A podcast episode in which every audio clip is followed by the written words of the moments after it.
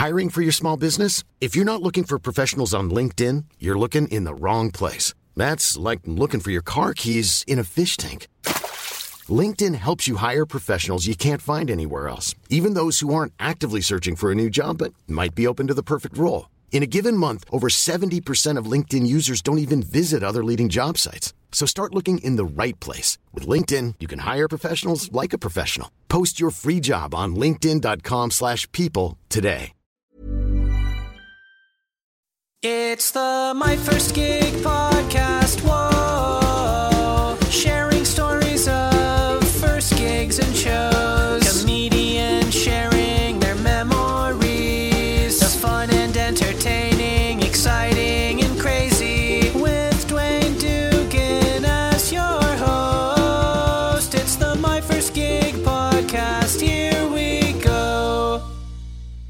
Well, well, well, my little friends, my little dancing little boys, my oh so super soft babies.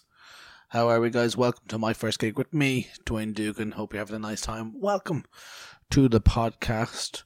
I hope you're listening early, ad free and extended on patreon.com forward slash my first gig pod. Are we getting into the plugs early? Oh, you bet your ass we are. How are we, guys? Uh, thank you for tuning in this week. Uh, thank you for tuning in last week if you did. Last week had a great interview with Brody Snook. Check that out if you haven't. There's some great stuff out there, guys. If you haven't, like, listened to these, you can go back and listen to them. If you're coming to just listen to me, well, uh, my ticket sales don't reflect that. Um, but if I ever have tickets to sell, buy them. You know, there's this great thing I've realized. Even if you're in, you know, somewhere in Arizona, you can buy tickets to any show I put on in Dublin and I'll still get the money because, you know, who doesn't want me to have money if not me? So help me out, be a bro. I, uh, on the topic of money, which is so, uh, gross, not gross. So, what's that pot where people use oh, it's a little regro, it's a little row, little, uh, I don't know. I don't know any words, but it was my brother's uh, 15th birthday this week. He was 15, so I've nicknamed him Quarter Past, which I'm pretty proud of. Yeah, yeah, we on board. We like it, and uh, he had a little little party, not like not even a big thing, just like friends over for pizza and stuff like that, playing PlayStation and stuff, and he came in and like showed us all the money he'd got from just that little group of people. I'm like, when did this happen? Because my dad was saying that oh they send the kids over even if they're not invited on the birthday with a card and twenty quid in an envelope. I'm like, huh? When did this happen? Like people would come to my birthday and you wouldn't bring twenty quid in an envelope. You'd go to the party. That was it. It's like see confirmations and communions now. They come out with millions of quid. Literally millions you know, if you see that like Forbes top millionaire list, it's all kids who have made their confirmation. And while like two minutes into a podcast, this reeks OPU, it reeks of bitterness and jealousy of rich children, which is strange. I remember my confirmation, I had £45, and that's the money I got. I think it was from my grandparents and my uncle and maybe my mother gave me money as well. But my mother would have like taken me to dinner and um, probably bought me a gift or something like that. Um, but I had forty five pound the next day, and so while I'm like, here, where where can I get some of these big bucks that the kids are getting? That day that I had forty five quid was the best day of my life. I went into Cork City. We're talking summer two thousand, and I had forty five pound, and I bought. I bought a, a a CD, compact disc of a band, an album. I don't remember what. We're talking maybe talking about 20 quid, but I'm already out of money then because I remember I bought WWF Survivor Series 1998 because it's a deadly game that we're playing. Um, the Coronation of the Rock to make it somewhat interesting for the people who are like, is he talking about wrestling? Oh, you bet you baby ass I am. Um, And I remember those videos, VHSs were twenty four ninety nine.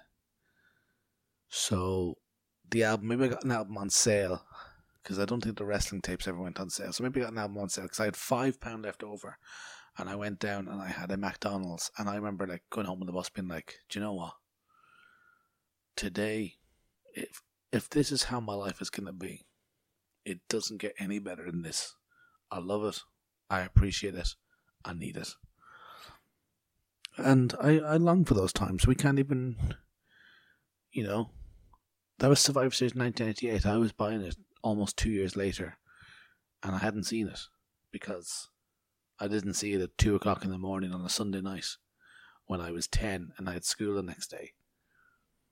So I had to wait until it finally shut up in the shop. There was no rhyme or reason or even schedule. It wasn't like you got the VHS tapes, say, a year behind, and then month to month you got each new one.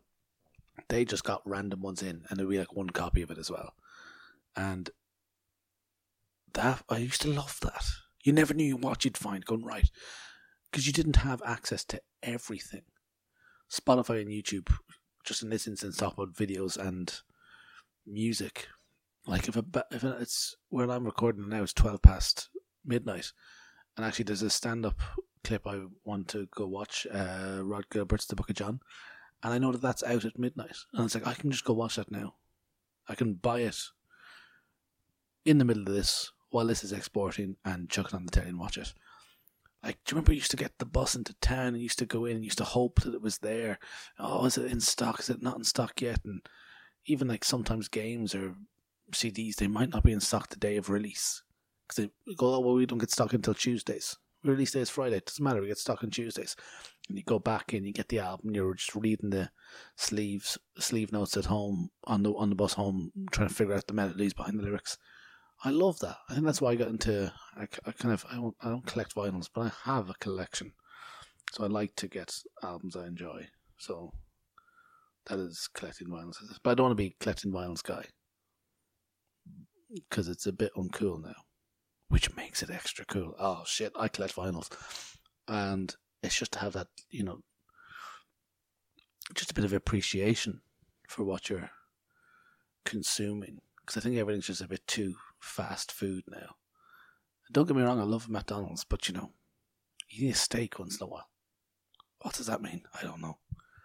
I went to a festival last week that my girlfriend was performing on, uh, full of economic people, uh, economists, not eco- economics, um, economists, and they were like, "Oh, and you know, if you have sausages, but you get more money, and then you buy steak, well, this uh, rule is the rule of measuring the increase in your consumption. I'm like, what are you talking? Like, nerds, man. And like, I'm doing a podcast about comedy, which is pretty nerdy and stupid. But like, if you feel that you're nerdy, go to this festival. Great crack, good fun. Kilkenny, beautiful city. But my God, just spend some time with proper nerds, and you go, do you know what? fair play to them. But like they they've they've discussed more in an hour than I've ever known in my life. Too much information, man. Let's just all be a bit ignorant. I had trouble with the word economist a while ago. Like that's let's all be a bit stupid, can we? If everyone's so smart, then it's just easy, isn't it? Let's just be let's be a little bit ignorant. I think we'd be a bit more peaceful in the same way that we don't need to have Spotify and YouTube to get everything that we want. We don't need Twitter and the news 24 around the clock to tell us all the things that we don't necessarily need yet. Like, yeah, we should be aware on what's going on and everything. Oh, God, what am I talking about? Here I am presenting a podcast where I talk in my sitting room at midnight and expect you to listen to it. But I'm like, hey, let's let's not learn everything about the news, okay? But let's not. I don't know. My guest today is Kai Humphries.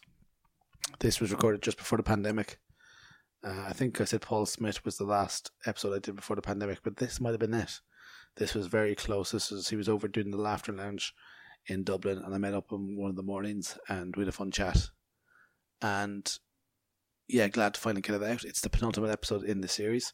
Hang about till after the episode, and I will reveal who the finale is. Another early 2020 uh, recording that I'm finally very excited about finally putting out. So, yeah, if you don't know Kai Humphries, he is a Geordie comic. I always feel that Geordie is like a derogatory term, but I don't know. He's he's from Newcastle. Yeah, he is, isn't he? He's from Newcastle. Uh, spent some time in Scotland, living in London, but he is part of uh, basically Daniel Sloss's tour. He's he's he's the other half. They have a podcast together, and if you've seen Daniel Sloss's tour, you've probably seen Kai. And uh, yeah, cracking show always with those two lads. If you've got someone like Kai Guarantee this year support that, then the main act better be good as well, and it is, and it becomes a very good show. Uh, but no, no support today. If anything, this is the support for Kai's episode, and uh, let's just get into it, man. Let's do it. Will we? You ready? Pause this if you're not ready. It's awkward now because I can't tell you to unpause it. But look, if you're back, welcome back. Hope you're refreshed. Let's just not waste any more time we got a banger here, guys. So sit back, relax, enjoy the beautiful, the lovely, the delicious and entertaining episode of My First Gig with Kai Humphries.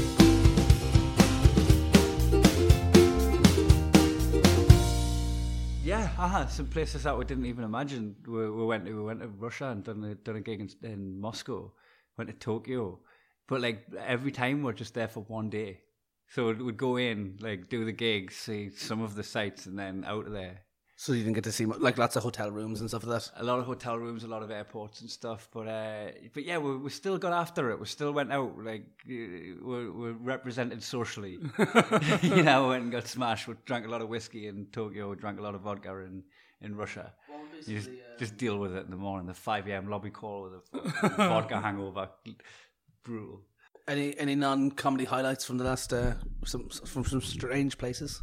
Um, non comedy highlights. Yeah, we went. Um, we, we had a gap in the in the in the tour. We had like two and a half weeks off in September, and we just we all went to Hawaii. Just like ten of us, like all the guys and girls, like my wife and a bunch of our friends. We just went to Hawaii and just chilled the fuck. So that that was probably the highlight because it was just this this storm of just movement and traveling, and then just boom, we're just in the, in the, fucking nicest place in the world, just on this island in the middle of the Pacific Ocean. So, yeah, that that serenity was the. Yeah, like I think if if I had a blank blank plane ticket anywhere, Hawaii's the Hawaii's what I'm writing on it. That that's exactly the, the thought pattern that we had. We just went right. We've got to fucking we've we've made some money from touring. We've fucking we've got to two weeks. We've got we've got a blank plane ticket. That's what we said. Like, if we could be anywhere in the world for these couple of weeks off, where would we be? And is is it, is it just like the movies, sitting down, beaches? Oh yeah, yeah. Drinking out of coconuts. It's glorious. The skies are fantastic. The sunsets are fantastic. The, yeah, the, yeah, it's just sweet.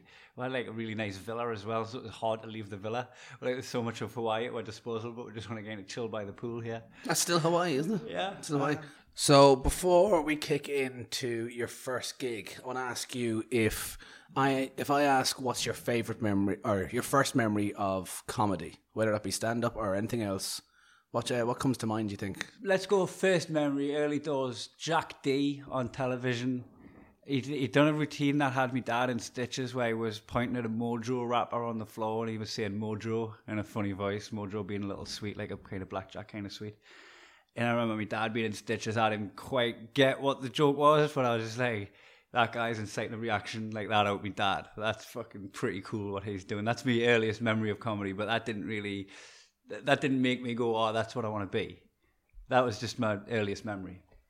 Um, take it when I was 25 years old. My um, my friend had a birthday party where we went paintballing through the day and then we went, to, have you heard of the Hyena Cafe in Newcastle? It Doesn't no. exist anymore. But it's a bit of a bear pit of a gig. Like it's renowned as a bear pit. Like um, it's meant to be like really nasty, like heckly, boozy, drinky, like a junglers yeah, type yeah. of a gig, right? But um, so we went there, and I didn't know it had that reputation at the time. It was just the first ever comedy club I'd heard of or been to, And uh, I was in stitches watching these lads on stage, and I I'll try and remember who was on. Right, there was a there was a black guy called Valentine Fly Guy, who I'm guessing now is a character act. I don't think that was his real name, but I've not since I started stand up, I've not seen him. And there was an Irish guy hosting, and he he done trying to think of the joke that he did that I remember is he done this thing about doing a drug a weed deal. And uh, he was like on the back of this truck, and he went everywhere. And he really like dragged out the story of this wheel deal that he'd done. But like he took a hit, and then when he went back to his mates, he told them about the journey that he'd been on. He went, "Nah, mate, he just walked over there." But the weed was so strong that it made it feel like this massive journey. And that was the. I mean, I've butchered his joke, but that's what it was. And I, I don't think I've worked with that guy since I started stand up either. So th- there was another guy on the bill too who I can't remember much of. I think he was reading like suggested greeting cards, like that was his his shtick. So I watched this gig with these three guys on, and I was laughing. I was in stitches, but I was also analyzing, going like in my head, the cogs were turning, going, "Is that their job?" Is that what they do for a living? Is that how they make money? Do they then drive home and they go and fucking uh, on the yard laying bricks, or is that their mainstay? That's all I could think about was like, is this an option? Um, because in my head, like I thought there was just Jack Dee, Jasper Carrott, Jo Brand, Peter Kay, Lee Evans. I'm already running out. Billy Connolly. I thought there was just this handful of because it was before the McIntyre boom when McIntyre brought a bunch of people on TV, and I, I hadn't watched any of the Apollos. I just thought there was these like literally like a, a dozen comedians in the whole world, and then I realized there's a subculture underneath the underneath the mainstream that people are just making a solid living being stand-ups, and I just instantly just done my research on that. I like this when you're watching Jack Dee. Uh, I like I like that as a memory anyway because I think uh, that's that's one of my earliest memories was was this happy hour TV program, was, which was thirty minutes every week, and I was just like that doesn't make sense, and I didn't get the joke. Um, but it's that you didn't necessarily understand why it was funny, but you liked the fact that he was getting someone to laugh, Yeah, and that that's what kind of piqued your interest at that at that point. Yeah, uh-huh. and just the the craft of it all just seemed to be like there's just this guy with so much confidence that he's just like on his own and talking, and and people were laughing at him, and it was like even though I couldn't quite understand, like even even when my parents were watching Billy Connolly, I just I don't think I could like tune into his accent at the time when I was that young, but I was just fascinated by him. And that club now, what what made you go? So you obviously started seeing bits of stand up around, and So no, I went uh, just because it was a pre-arranged birthday and day. Like uh, like I said, paintball through the day, comedy in the evening, and I was just a guest. I was just going along for the ride. Okay. Like I didn't have anything to do with the planning of it. I didn't even know about this comedy club. That was just like ten miles from my house. I, I live like near Newcastle, in a place called Blyth. So we uh, we travelled into Newcastle, went to the Hyena. And I was like, "Fucking, this is great!" And um, Picked up this bit of paper, like this uh, flyer's a strong word. Someone had clearly just used the printer in the house and cut it with scissors. And it said new material night, the first Wednesday of every month, or last Wednesday of every month, so so it happened to be. Um, it said new uh, professional comedians trying new material and new acts, uh, like kind of test like breaking the. Well, I don't know how it was worded, but basically cutting their teeth. Um, so I see this like fucking haphazard like flyer and I take it and I, I hustle my friends saying hey on the at the time right on the last uh, on the on the every Wednesday me and my friends used to do a come down with me and I can't even remember this so this is 2008 I don't know if this predates come down with me or if we were inspired by it but we used to take turns at going round there was six of us and we'd take turns at going to each other's house on a Wednesday and that person had to cook and none of us were very good at cooking at all so that's why we did it we just like push ourselves to try and like come up with a meal for six people and i managed to convince these six lads or five lads and me that um on the last Wednesday of the month, instead of doing the come down with me, can we go to this comedy club and have a look at this new material night? And they got on board. And when we went, we made up half of the audience. So there's 12 of us in the same club in the Hyena, which probably, I'm going to say 300.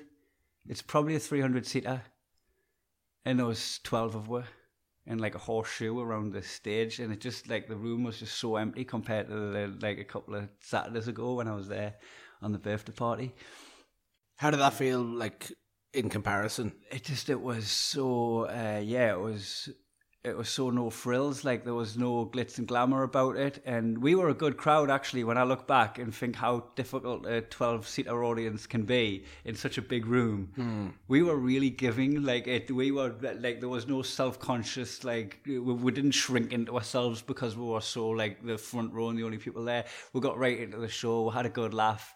And um and it turns out the other people that were there were there to see one of their mates who was getting up and doing a spot. And um, the bill was actually great. It was um, Gavin Webster who was running it, he was hosting it. Dave Johns was on, Steffen Peddie, Carl Hutchinson, Alfie Joey, handful of guys who like I work with still regularly. Um, and I just approached Gav Webster. I thought this is my in. I was like, uh, hey man, if I can come along next month and jump on like the lad who had his friends there, I was like, I'll bring a few of my friends, but I reckon I could get probably like 20, 30 people to come if I hustle a little bit and get like a nice bigger audience for you. Um, so I just used like my, I can bring some bums on seats if I can have some stage time, and I hustled it that way. And Gav was like really delighted for us to do it. Um, so that's what that's what I did, and I, I ended up bringing like way over hundred people. Holy shit! It was like at the birth of Facebook. that was the dawn of Facebook, I'm sure, 2008. Yeah, yeah. Yeah, and I just Events. That's it. I just connected with a bunch of people, people who I'd played football with, people who I went to school with, people who I'd worked with over like I, I worked in leisure centres and I'd worked at a couple by then. Like I'd, I was on my third leisure centre. I was working my way up the, the leisure centre scene. You're just connecting an audience each job. Aye, I just uh, brought in an audience that's like getting in touch with people going, hey, I haven't seen you in a little while. Uh, I haven't done my first stand-up co- comedy gig. It could be a fucking disaster, but like I'd love you to be there to watch us, even if I fail. Like I'd love you to be there to support us. And um, and I just like, when I look back now, that's uh, it was mad that I wasn't nervous about that. That I was just bringing everybody from every walk of life to come and watch us potentially fail. Yeah. So like, but you go, you go to that first one as part of the birthday party, and then you go check out the new material night. Yeah. Like, at what point are you thinking, "Oh, I'd like to do this. I'd like to, you know, be the the guy on stage, not the guy sitting in the. Oh, the so the the minute I wanted to be the guy on stage was the minute um, I watched the, the like the, when the gig started, when the comedy gig started. I'm in the audience. I've never seen comedy before in my life. I've never even been to see like a big arena name. Like I haven't been to see any comedy at all. And um, as soon as the com- I walked on stage and everybody, all these drunks, like stopped chatting. Most of the drunks stopped chatting and start paying attention to the stage. And then the first laugh comes. I was laughing. I was watching the stage on two levels. I was watching the stage on the level of I'm a punter. I'm enjoying it. I was watching the stage of I've just figured out what I want to do, and I want to know if that's an option. So it was like a penny drop moment. yeah, like there's no like it's. I think a lot of people spend their time, you know, kind of enjoying comedy itself. Yeah. and then once they see the kind of the pathway, but no, just straight away you see the act and go, hold on, well if he's doing it, Yeah, I could do it. Yeah, I, I wasn't. I I, wasn't it? a scholar. I wasn't a. I wasn't a scholar of the craft. I didn't. I didn't have any history of. Apart from like, like I said, like the, my earliest memory was watching Jack Dee and stuff like that. Like I'd, I'd seen comedy on TV. I used to love watching. Um, they think it's all over. When Oh, yeah, Nick Hancock and that, Lee. Hurst and that, like I used to love watching that. So I have like been a consumer of comedy, but I'm never a scholar of comedy. And then um, and then the penny drops, and I start doing my research, and I become a scholar from that day onwards. That's when I started studying it. Hiring for your small business? If you're not looking for professionals on LinkedIn, you're looking in the wrong place. That's like looking for your car keys in a fish tank. LinkedIn helps you hire professionals you can't find anywhere else, even those who aren't actively searching for a new job but might be open to the perfect role. In a given month, over 70% of LinkedIn users don't even visit other leading job sites. So start looking in the right place. With LinkedIn, you can hire professionals like a professional. Post your free job on linkedin.com slash people today. Hey Dave, Yeah, Randy. since we founded Bombas, we've always said our socks, underwear, and t shirts are super soft. Any new ideas? Maybe sublimely soft. Or disgustingly cozy? Wait, what? I got it. Bombas. Absurdly comfortable essentials for yourself And for those facing homelessness. because one purchased equals one donated. Wow, did we just write an ad? Yes. Bombas. Big comfort for everyone. Go to bombas.com slash ACAST and use code ACAST for 20% off your first purchase. Yeah, so like, you know, you're saying that you know you invite people from jobs and from football, and you're just connecting with people on Facebook. So Yeah. like, you're quite a social person already, were you? Or Yeah, uh-huh, uh-huh, yeah. I, I, I would always like kind of lead the charge on organising stuff in general. Yeah. Like if there's a uh, uh, like, I'd book, I'd, I'd book like football pitches, astroturf, eleven aside, and try and get like twenty lads together for a game. very and- proactive. And I'd be proactive about getting shit done. Well, yeah. Like, so what? What age are you at this time? I was 25. Yeah, like I'd organised my uh, like my friend's stag do. I was the best man, and I'd organised a big stag do holiday and stuff. So I was like, um, I did have form of getting people together. And hosting dinner parties at 25. That's it's, yeah, you're, you're you're getting stuff done. Yeah. I was making beans and waffles at 25. Aye. I still am, to be honest. Um, I can't lie. Uh, so yeah, so like you bring these people, like people go to their first gig and they barely have 20 people in the audience. Never mind 100 people there to see them. So I'd say that like it must have been it must have been wild. But before the, we talk about the actual first gig, you go up to Gavin that night. You say, "Look, if I bring some mates, can I get some stage time? How much stage time are you given, by the way? Uh, you give us 10. 10 minutes. My first, my first gig was 10 Straight minutes. out the way. Yeah. So what do you do? Like, between, how long do you have? It's a month, is it? I've got a month, yeah. You got a month So I got a month. to write ten minutes. How do Yeah. you go about writing if you've never like? so I like I didn't have anybody to ask for advice from. I didn't have anything to go off. I just knew I was going to get up and I was going to do material. So I started writing it. Um, I, I was typing it out. I never wrote anything with a notepad and pen. I typed everything, and um, I was. I was a little bit, um, I broke the rules a bit because I was watching YouTube videos and then like inspiring, um, inspiring like routines of stuff that I'd seen. So I would watch someone like I, I saw it quite a few times. People get you know when they go. Um, people ask, uh, your, comedian like tell us a joke, but you wouldn't say, oh, and I think there was a Bob Monkhouse one, oh, you're a cartographer, draw me a map. So I was like, oh, I'm going to have my own version of that. And I think mine was like, oh, you wouldn't say you're epileptic, go ahead, swallow your tongue. So I was like, I was taking like kind of hacky jokes and then trying to make them my own. So I was, I didn't know the writing process, but I did write some original stuff uh, like as well. In the midst of it, I wrote a joke about remembering being a sperm, like a really flight of fancy like routine about like how I was the fastest and I was like pretending to swim on stage and I thought I was ahead and then I, I saw like a, a bunch of more sperm ahead of us and then I remembered that must be because I was in the left ball and my dad's left ball must hang below the right ball so they got out first so I've got to beat all them. And I was just like this wild flights of fancy like that but the way I wrote them was I, I was typing them down um, and any time I was expecting a laugh, which uh, I, I soon learned like you, you can't really call it. Sometimes you'll get a laugh when you're not expecting it off a turn of phrase, and sometimes you'll do get a punchline that you think's going to be the big one, and it'll just get a little titter, and you have to whole, restructure the whole joke. Um, but what I was doing uh, with confidence is putting in red, in a in a red font, uh, where the laugh was going to be. And if I had too much black type and without any red, I would go and punch it up. I would go, right, I need to split this paragraph and make it so that there's a red bit in there.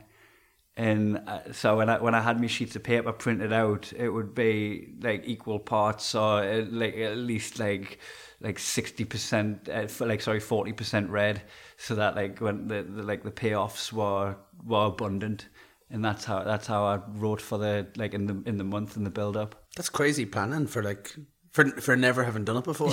yeah, and I, mem- I'm- like, oh, I geez, memorized it all too. I would stand in my room and just like fucking, just talking to her like a tin of deodorant, and just pace the floor and just like get it like word for word. Just like I mean, I would have been a nightmare if I got heckled because everything was, everything was a assigned to memory. On like day one, I was phoning it in. yeah, like so, like you you you'd route one A to B, kind of. yeah. Uh, what do you do that day? Are you working that day? You said you, you're working in leisure centres. Yeah, I, I had a shift. I actually um, I practiced in the maintenance bay of the sports centre. Um, I like I, I was so shameless with this, right? Like I, I got uh, I got everybody that was on shift that wasn't on the swimming pool at that time. So the maintenance technician, the cleaner, one of the receptionists, my supervisor, and a couple of other leisure attendants. So maybe seven people on staff, right? I got them to come into the maintenance bay where like it's like the kind of the woodwork room at school where like any, anything that needs like fixing or doing gets done in there. Um, So there's all, all these like a fucking de- defunct like spin bike in the corner and a, like an old badminton net that's that's collapsed. Um, so we're just in this kind of big cupboard with seven people, and I just done it for them. I perf- I just performed it for them in the in the maintenance bay before I'd ever done my first gig. So that essentially was my first gig, really. I mean, if you take away the best man speech I did, uh, that was my first stand up performance. Um, and then it just helped me assign it to memory, and it helped me with the confidence standing up in front of people. I just threw myself in at the deep end.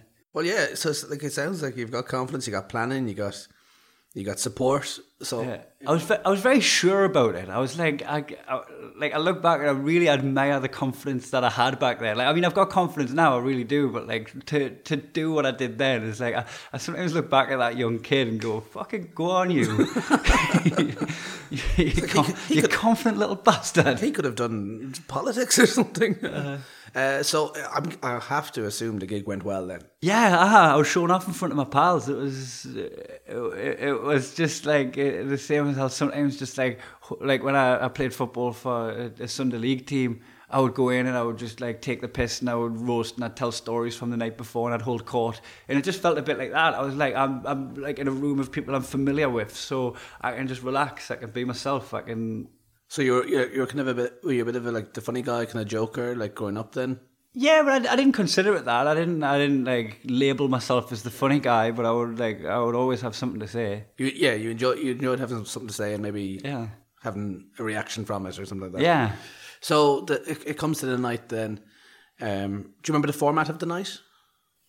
Yeah, I was on somewhere like in the middle. There was, um, yeah, because it was mostly pro acts, but there was a couple of other new acts. The guy who was up when I went the first time, he was up again, um, but this time with a bigger audience. So I was on like back to back with him, like they put us kind of in the middle.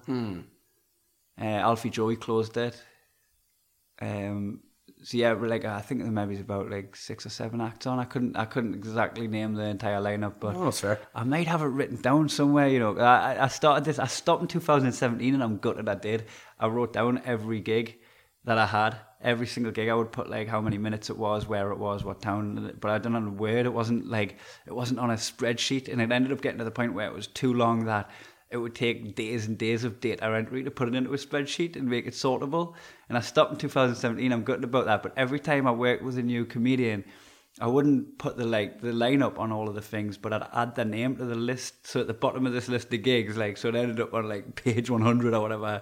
I'd add another comedian to that list. So I've got this like long. So all it would be for to check that is I could go in check the first six names on the list of comedians I've worked with, and that's my first gig. So I, I I, could- I, I keep a similar list, and yeah, I'm. Uh, I I think I missed a couple of months, and then trying to track it back or something like that. Yeah. and you miss some, and it's like, Yeah, because I'd done that a few times. I had tracked it back a few times, but then in 2017, I'd done I done like two festivals in Australia where I was just fucking like five gigs a day almost, and some of the gigs weren't even like in my schedule. I was just picking them up last minute, and I, I was like, it's gonna be impossible to pull that back. So that's where that ends. yeah, that's a shame. So yeah, I nearly, I nearly recorded it for ten years. Yeah, I got like nine years of recording. When you uh, when you see the, the the other acts go up on stage, so that you got the pro acts, and then you got kind of the new acts in the middle.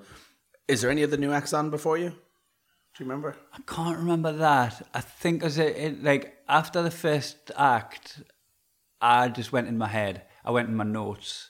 Like I'm, I'm just looking through because what was weird is I, I could remember everything in my living room, and now I'm in this social environment where I know everybody in the room. So it's kind of like hosting your own birthday party. So I'm like, I'm chatting to people, trying to stay present. And be like, oh, hello, mate, how you doing? Catching up with people, sometimes for the first time in months, maybe even like over a year. And I'm seeing people and I'm smiling and I'm hosting almost like um, socially anyway. Um, that I wasn't thinking about my stuff. So when the gig started, I was like, oh, I've got a little bit of time to myself now. And I went, at the time, there was a little like cupboard at the side of the stage. That was the through path onto the stage. I know they, they refurbished it a couple of times and moved the stage around a couple of times, but to the left of the stage at the Hyena, there's this small cupboard. And I went in there and I'm looking at my notes and I just can't get it to stick. I just couldn't get I couldn't get my mind to like hold ten minutes of stuff at once. So what I told myself is memorize your first line up until the first red bit, and then just hope it flows after that. Just like if it, if it flows, it flows. Like you you just try and remember the links, and sure enough, I did. Like I, I drilled it enough times that all I needed to do was remember the first bit. And when I got to the end of the first bit, I remembered what that led to. So instead of just like I just let it, I just let it come. But when I realized that that, that was the approach I was going to take, that's the moment I started really shitting myself. I was backstage like, fucking, how have you ended up in this situation?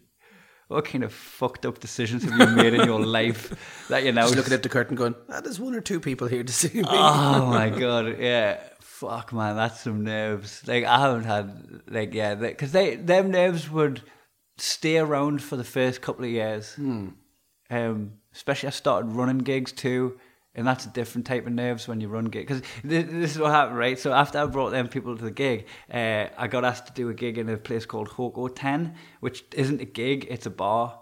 And decided to put a gig on. Again, it was Gav Webster that was booking it, and um, and he got me on the bill, obviously open spot, unpaid. But the manager of the venue got in touch with us. And he says, "Can you come and collect some tickets and sell some tickets?" Right now, I picked up like um, forty tickets off him, and I sold every one of them, like a tenner each. And then when I got there, they were the only people at the fucking gig. So I get in touch with Gav Webster saying, "Hey, I'm just wondering, like, did everybody else get paid for that gig? Because I didn't, and I sold all the tickets." And Gav Webster, obviously, there's a fucking open spot, asking him about getting paid, and he, like, it was really nice of him to send us this email, but he's just like, "Mate, you don't realize you've got to fucking put your graft in in this industry. You've got to do everything you can to get on the bill." And I do understand that that was my pound of flesh to get on the bill was selling those tickets. I didn't get booked because of my ability. I got booked because I can bring people. So I should be grateful at that stage time. But that that also the penny drop with me is like I can sell tickets. I don't need this fucking middleman at Hoko 10 for me to put it on. So I started running gigs almost immediately knowing that I could bring people along. So I would book a lineup and I would put myself on, not as the MC, because I think, like, looking now, that's a mistake a lot of new act make is to put themselves on as the MC, whereas the MC is an important part of the night. Uh, I, I saw that early and I didn't put myself on as MC and I pat myself on the back for that too because that was wisdom beyond my comedy years. I put myself on as the open spot every month. I would just go on and do a 10 spot every month. It would be 10 spotting you. There'd be a pro act bill and then I'd make some money off running the gigs. So that's uh, Punch Drunk Comedy. I still run the gigs now. I run them with my brother. It's a monthly night. Very nice. I want to stick with that that time that you're in the um, in the cupboard next to the gig. Yeah. When the act before you goes on and you know you're next, I'm sure those nerves even then crank up some more. Yeah. You you now know. Look, well, obviously there's people here to see it. You have your stuff. Or you know you memorize up until that first red bit. You say. Yeah. Do you remember what that first bit was?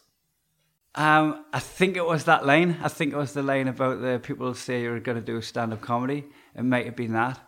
It might have been that could have been my first joke. It could have been a one about um, picking up some flowers for uh, picking up some flowers for my girlfriend or something, but like getting them off the roadside. I took them down off a lamppost. Thought I, I like I, I like I think I, I get them off the lamppost and I go, oh, my mum will like those or my girlfriend something like that. And there was one, there was one joke early on where I picked flowers off a lamppost. It was shock comedy. It was shock value. So that was that was early in my set because I remember I started I started with like a, a handful of um, a handful of uh, like kind of short, snappy, like non non really like they didn't they didn't open up and expand into bigger bits. And then the bit that I opened up and expanded into a bigger bit was the one about me being a sperm. I also done a like a bit that I cringed. I think that might have been kind of racist about Indian people can't swear. And I think I'd seen like I'd seen a black comedian on YouTube doing something similar, and I was like, oh, I should do something similar to that. I was like, shit off. I, I cringe when I think about it, but I didn't know anything at the time, you know. Like I was just a fucking Well, the reason I like to remind people is Street 'cause- urchin. to tell them is that that's that's the jokes now that started everything. Mm. so a racist Indian joke now is what you have to you owe everything to. And then I done something like super filthy at the end. That ended where I was, um, I was like, I, I've, I, I'm not very good at impressions, but I can do, I can do an impression of my girlfriend. And then I was like, do you want to see an impression? You know, that like new act thing of getting the audience to validate everything. Do you want to see an impression of me girlfriend? And then, yeah, you fucking ki- cut that out. And then I lay on my back, held my knees, and pretended to fanny fart and go, can I pass a sock? what So, a uh, closer. yeah, it was fucking. It was a ridiculous patchwork quilt of shite we set, but people laughed because I was. I, I don't know, like I was just daring to do it. I was like, I, I guess it was the novelty of it that was getting the laughs more than anything else, and maybe the fact that I, I was selling it well. I had, I had a decent stagecraft from the top. Well, so here we are. Like you know, you, you watch Jack Dee on the telly, but you're you know what piques your interest is seeing that he's making someone laugh. Yeah, And now here tonight on stage in like this proper setting now that your job is now to make people laugh and you start getting those laughs. Yeah. Do you remember how that made you feel? Get them yourself then? Yeah, absolutely buzzed. Like I was fucking. It it, it flashed by. It was like um, it was like that feel when I come off stage. It was like that feeling of jumping in a plunge pool when you jump in and your whole breath's like taken from you. Like the like like I, I remember coming off stage after big laughs and a nice big round of applause to walk off, and I just woke up. And I just felt so invigorated. Just so alive, like fucking coursing through my veins, and I think that's the bit where I was probably like, got, again, again, I've got to go again. To put me on next. Yeah, put me on next. I'll come up with something. So like yeah, there was no there was no rest period. You you you were, you were in. You wanted to do a second gig, a third gig, a fourth gig at this stage. I'd say straight away. Yeah, uh-huh. I booked that one in immediately. Gav Webster was like, yeah, do you want to come back and do it again next month? And then he booked us in for Hoko 10, which was in the interim. So I think that was my second and third gigs. Um, and then I started finding, discovering the forums where people were putting gigs out. This was pre the pre-Facebook comedy forums. Uh, I, I heard about gong shows and I went and done a couple of gong shows, entered some competitions. And I'm so glad I did them early. I'd done all them competitions and all them gong shows in my first six months. I find yeah. that I find that absolutely mad because like so I didn't you know g- gigging here, they don't exist or anything like that. You know, so like when you know go to places like London and you see these gong shows and it's like brutal. like years of experience they'll ruin you like but then you know you, you chat to the guys you're right going oh yeah like what's your crack he's like this is my first ever gig and you're like "D- you are abs-. like I wouldn't have a second gig if that's my first gig I wouldn't have a tenth gig if it was my ninth gig Yeah. so like fair like but like you found it helpful yourself Yeah, I mean, I got like uh, I do regular comedy store weekends and have done since like maybe eight years ago, seven years ago, perhaps. And that that that all came because I've done a gong show. I'd done a gong show, got my open spots, continued with the open spots for a couple of years, worked my way through, done a twenty on a Thursday, and then and then the the weekends come in and and and in I guess in the UK when you when you do the comedy store that opens up every other gig because you've you've you've passed the you've passed the biggest test. So once I got in at the comedy store, then everybody else paid attention. So sometimes it's the, sometimes like if you if you don't take that fast track route and you you, you sometimes get the comedy store last. Sometimes never get the comedy store. I know like good like solid comedians that I consider better than me still haven't got their comedy store gigs. And then like I got it I got it first up. I got it before the rest of the gigs. on that first gig, so you're you're you're sitting there, right back in that cupboard. You got all the people out there. You know, as you say, you you, you love that little guy being so confident and stuff like that. But Yeah. then the nerves start to kick in, and you know you're next. You're about to get called. You're there looking at your notes. If you today could run over, take him aside, what do you think you'd say to him if you had a couple of minutes with him? Oh, just keep doing what you're doing.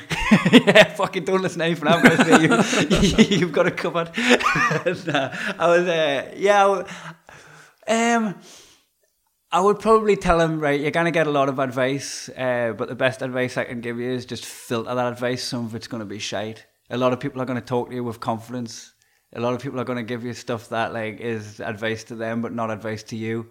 Uh, just look at everything with an open mind because sometimes you get that when you're a new comic. You get so many people who, in two months' time, you're going to be above them, but they talk to you with authority. This is like a real gatekeeper level of like permanent open spot that that like will always try and tell you this is how it is, this is how it's done, this is what you've got to do, and um and then you soon realize that like oh that's that's they they need advice. they shouldn't be giving it. Well, there we go. Uh, cheers for chatting for your first gig. Yeah, thanks, man. I appreciate it. Hopefully, That that brought up some uh, some fun memories. Yeah.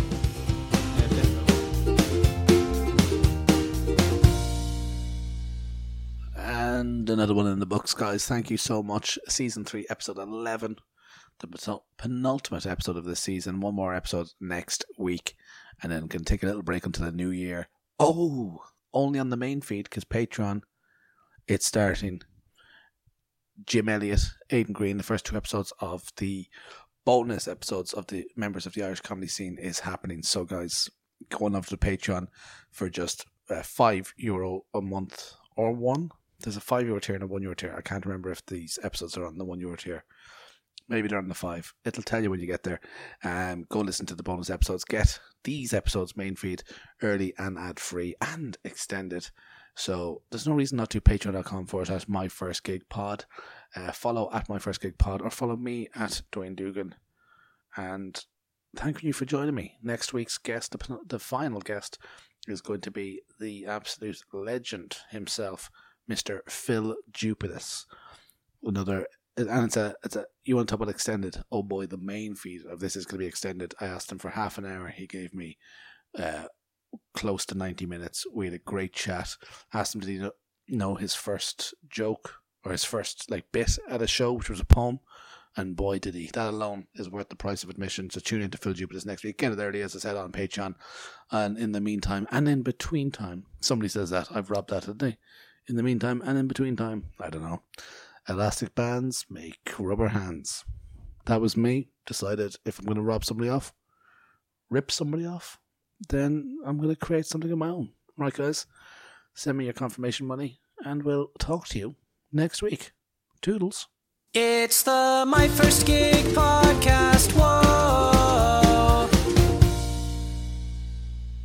You've been listening to My First Gig with Dwayne Dugan on ACAST. Follow online at My First Gig Pod or at Dwayne Dugan. For classic episodes, ad free, early access, and more, head to myfirstgigpod.com. This is My First Gig with Dwayne Dugan, powered by ACAST. Enjoy. Planning for your next trip? Elevate your travel style with Quince. Quince has all the jet setting essentials you'll want for your next getaway, like European linen, premium luggage options, buttery soft Italian leather bags, and so much more. And is all priced at 50 to 80% less than similar brands. Plus, Quince only works with factories that use safe and ethical manufacturing practices. Pack your bags with high-quality essentials you'll be wearing for vacations to come with Quince. Go to quince.com slash pack for free shipping and 365-day returns.